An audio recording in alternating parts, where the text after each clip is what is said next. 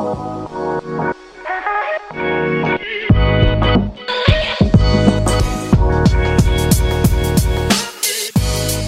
right. Hey everyone, welcome to the very first episode of the newest track of Seeking Wisdom, the operations track. My name is Sean Lane and I lead our sales ops team here at Drift. Now, if you're a regular listener to Seeking Wisdom, you know that we've been expanding. In addition to our original show with DC and DG, we've introduced more specific tracks with more hosts to cover more topics. We've got a marketing show, we have a product show called Build with Maggie, we have this show called Exceptions that's all about really unique B2B brands. They're all amazing. And now we have operations. Yes, you heard me right, operations. Here's the thing I've got this theory. My theory is that ops teams, and more specifically, ops people, we have a branding problem. It's not that we don't have an identity, we do. And it's certainly not that we don't have interesting stories to tell, we do. It's just that historically, we haven't done a great job of telling them. For every big splashy marketing campaign or every rip of the sales gong, there's a whole bunch of work that's happening behind the scenes, under the hood, behind the curtain, whichever metaphor you want to use. But when I looked around for other places, other podcasts that told these types of stories or tackled these types of topics, I couldn't find any.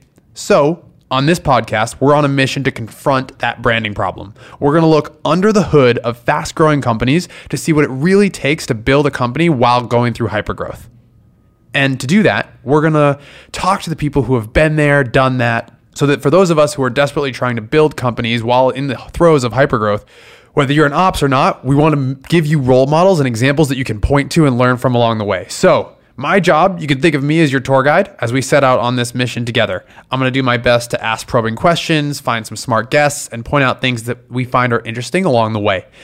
And what better way to kick things off than looking ourselves in the mirror? To do that, I went to Drift's VP of Operations, Will Collins, who, by the way, also just so happens to be my boss. Now, Will joined Drift early as like the 13th employee. And one of the things that I, I've always think is interesting is how people in ops come to be in ops in the first place. And Will's story is no different.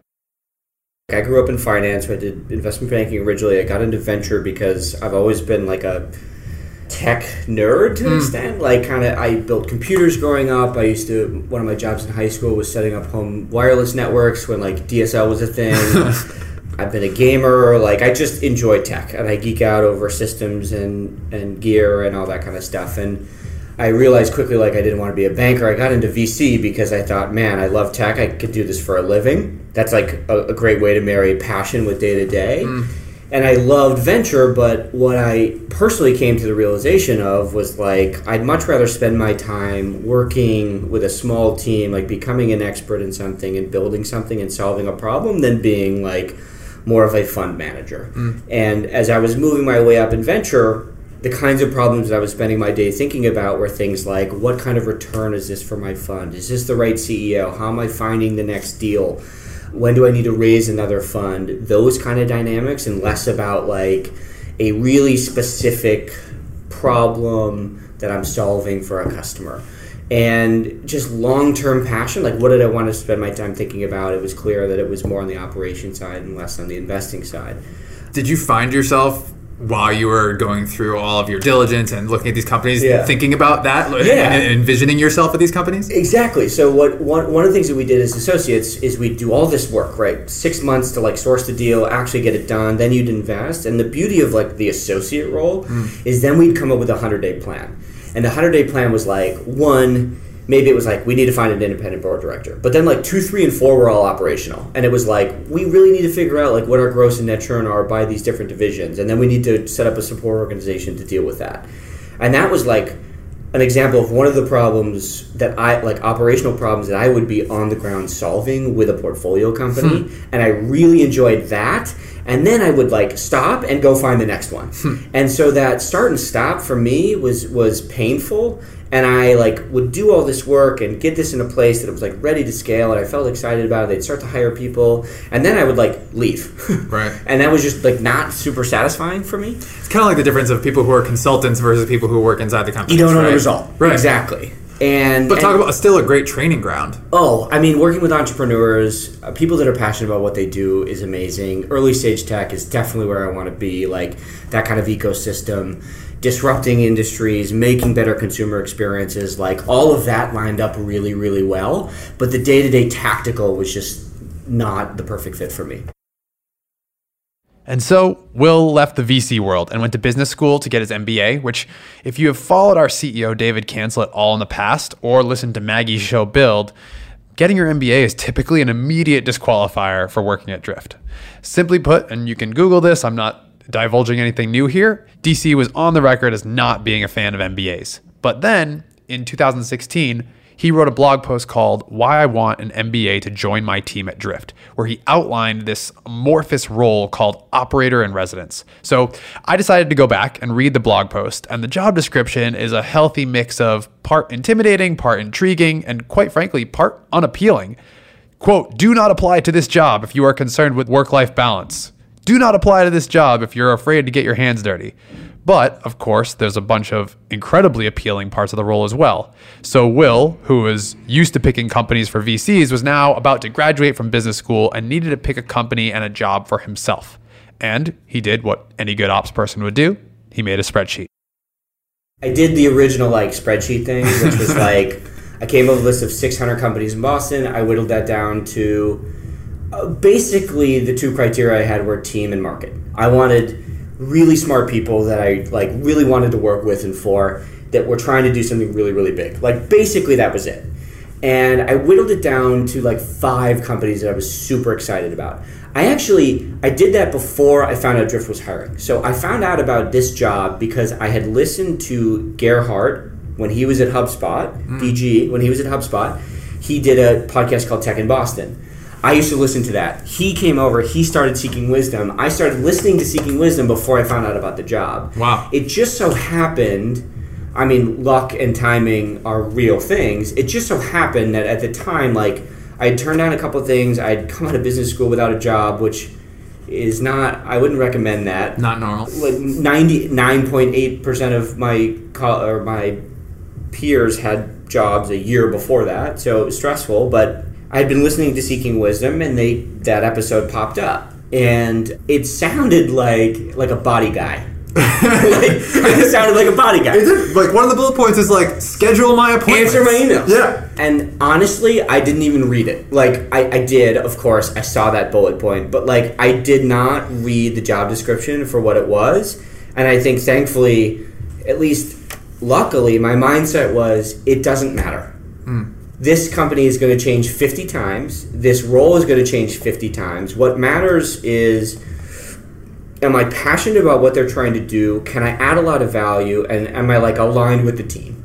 And if those three things are true, they're trying to build something big. Even I can't predict at that point whether or not it's going to work. But if I can genuinely say that after two years or whatever time I put into this, that I'm going to learn a ton and work with people I'm really I really want to work with on a problem that I really care about, like that is as good as I can possibly get at this point. Mm. And the rest is the rest are details.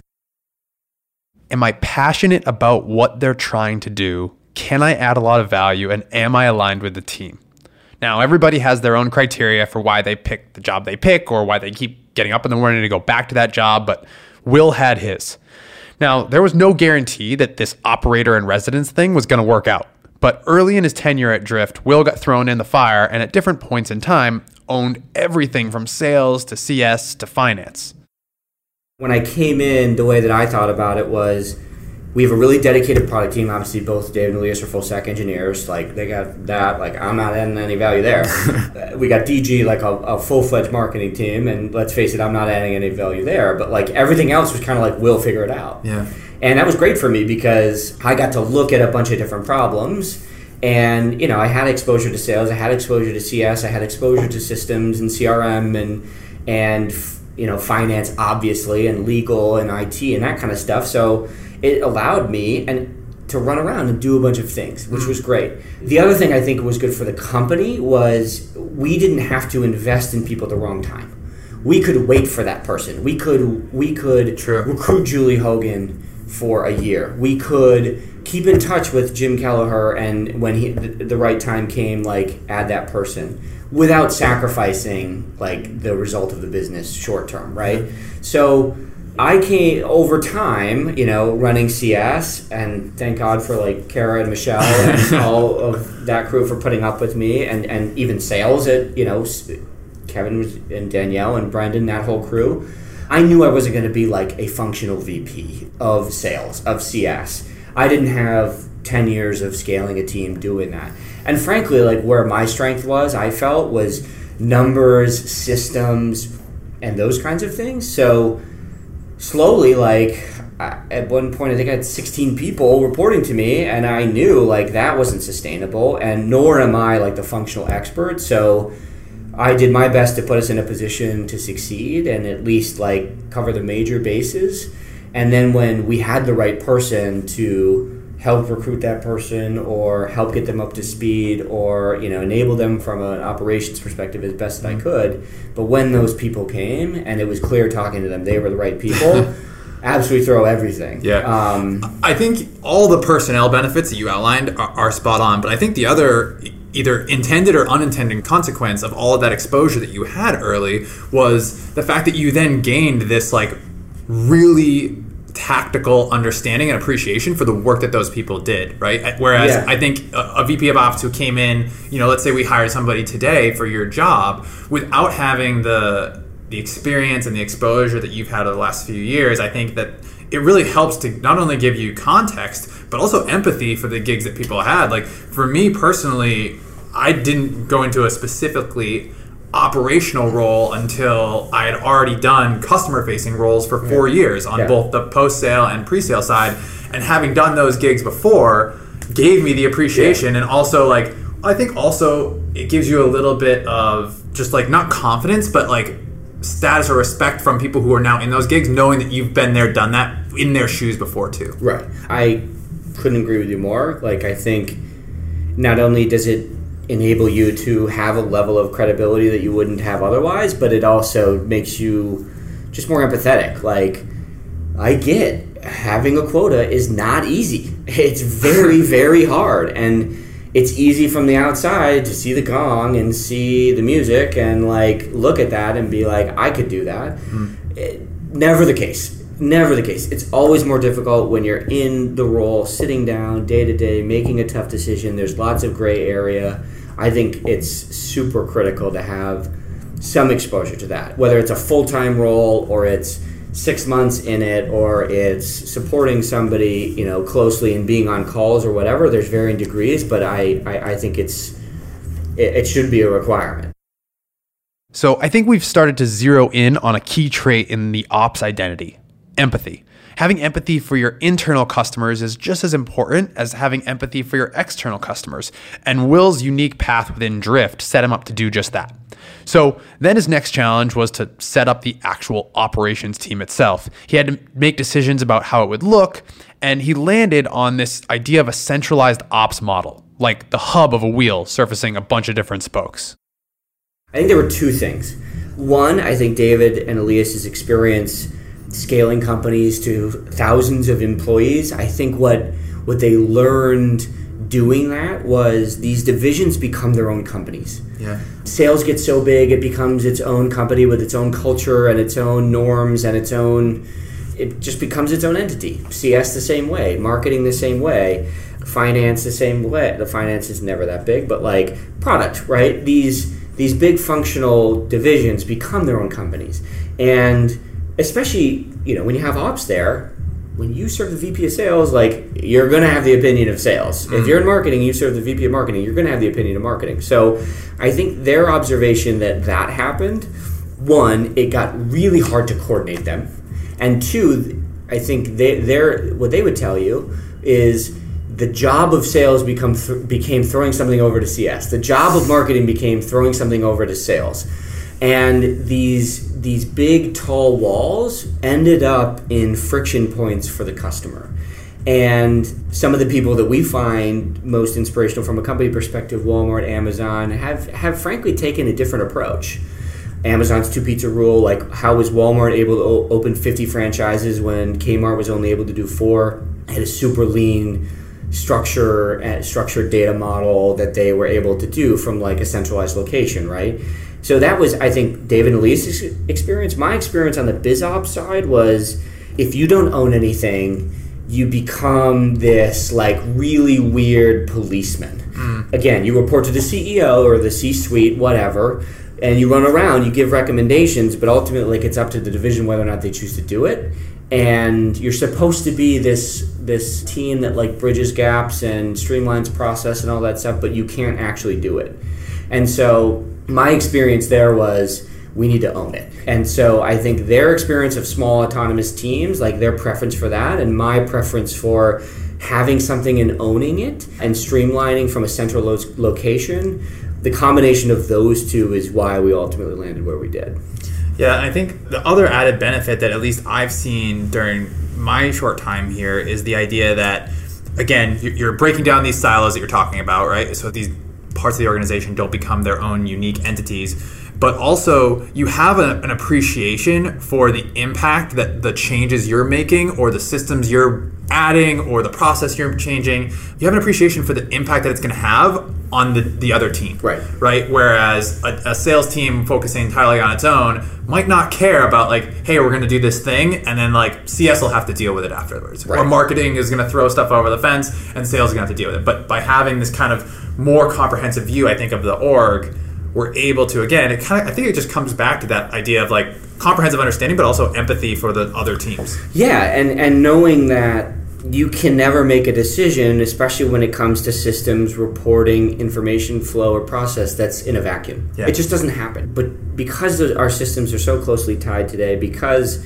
we can integrate whatever we want we can use 50 tools we can all have our own tool it's just one thing cascades in ways that are hard to predict and yeah. when you're selfishly motivated and you don't have exposure to those other areas it's easy to make you know those kinds of decisions in a vacuum when in reality there are real consequences i think this is a good place to pause for a second to dig deeper into something that will is alluding to here that things don't always go the right way it's easy to hear all the successes in these stories but as someone who is here alongside will every single day i can tell you we hit roadblocks, we screw stuff up, and we get stuck every single day.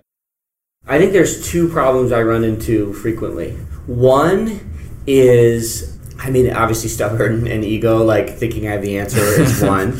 But even that aside, I think one problem I run into a lot is not solving like the core of an issue.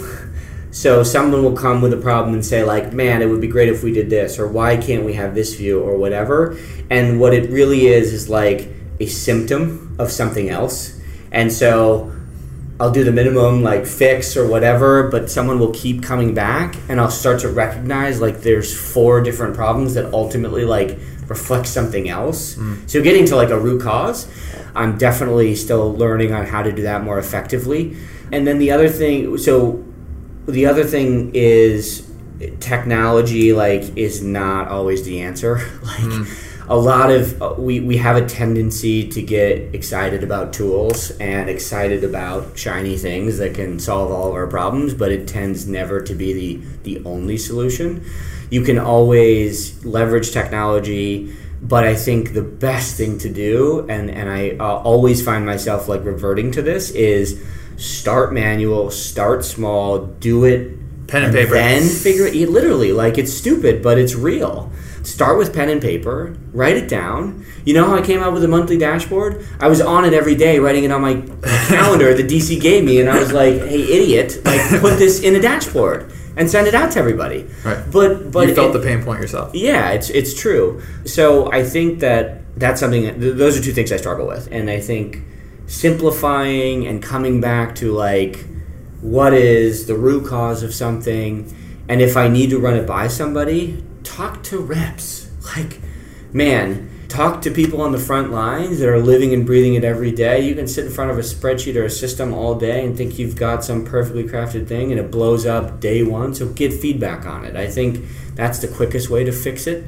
And if you think you have the right fix go to somebody with it say hey is this really going to solve your problem yes or no mm. work through it that way like i think feedback getting that sooner and more often is just like ultimately the way to get over those humps Before we go, at the end of each show, we're going to ask every guest the same lightning round of questions. Ready?